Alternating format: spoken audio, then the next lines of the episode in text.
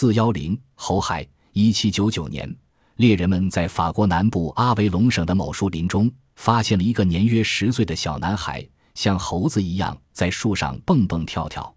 他们带住了这个小男孩，并给他取名维克托，即胜利之神。胜利之神不会讲话，只能发出近似猿吼的声音。他脾气暴躁，总是想方设法咬东西。他必须跑到室外睡觉。维克托活了四十个春秋，死时只能明白几个简单字的意思。